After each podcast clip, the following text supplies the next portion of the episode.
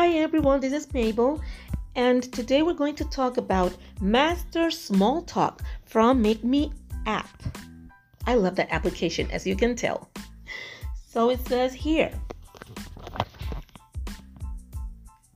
Small talk gets a bad rep as a useless and shallow approach to conversation. However, in reality, it is a very important social skill. Small talk is the kind of conversation you have with people you don't know very well, often in an environment where being pleasant is important and polite. Small talk helps you maintain conversations with strangers, friends of a friend, or colleagues. It helps smooth interactions over, but for many, small talk is difficult. Here are the ways you can get really good at it.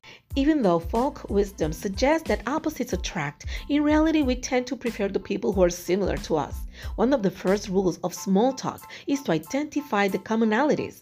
If you are making small talk while waiting in line, you might discuss whatever it is you are waiting for. If you are both friends with the same person, you might talk about them. The first idea for a chat is the location or the situation you are both in.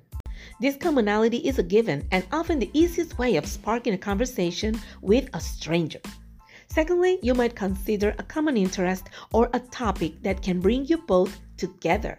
Finally, if you're not meeting the person for the first time, you might bring up a common experience. If it's not something unpleasant, of course.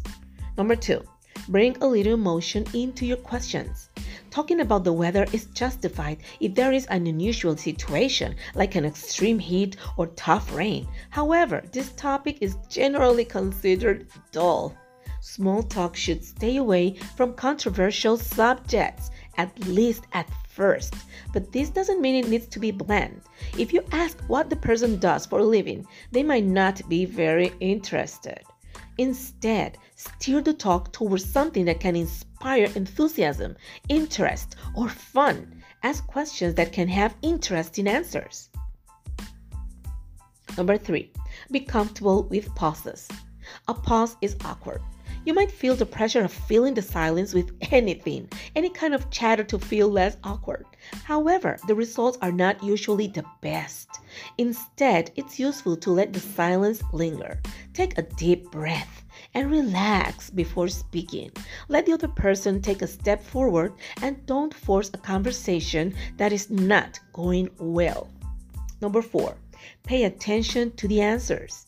A common mistake we make during conversation is thinking about what we are going to say next at the cost of not paying attention.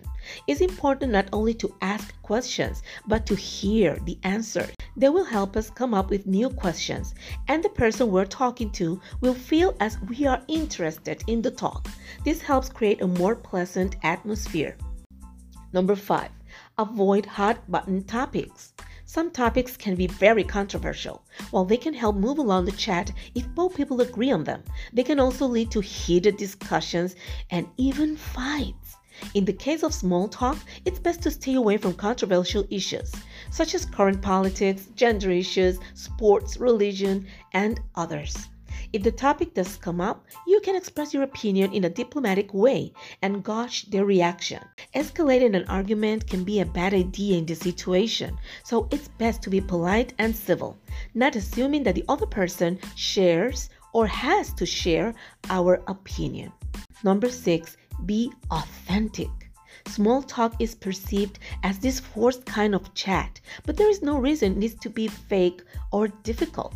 We should try to be authentic as much as we can. We should not push ourselves to compliment something we don't like. A better strategy is to find a topic that sparks our interest and explore it. We want to express our innermost desires and fears, but we should be authentic within the bounds of politeness. When we are both genuine and tactful, small talk becomes much easier and flows much more naturally. Thank you for listening. Until next time. Bye bye.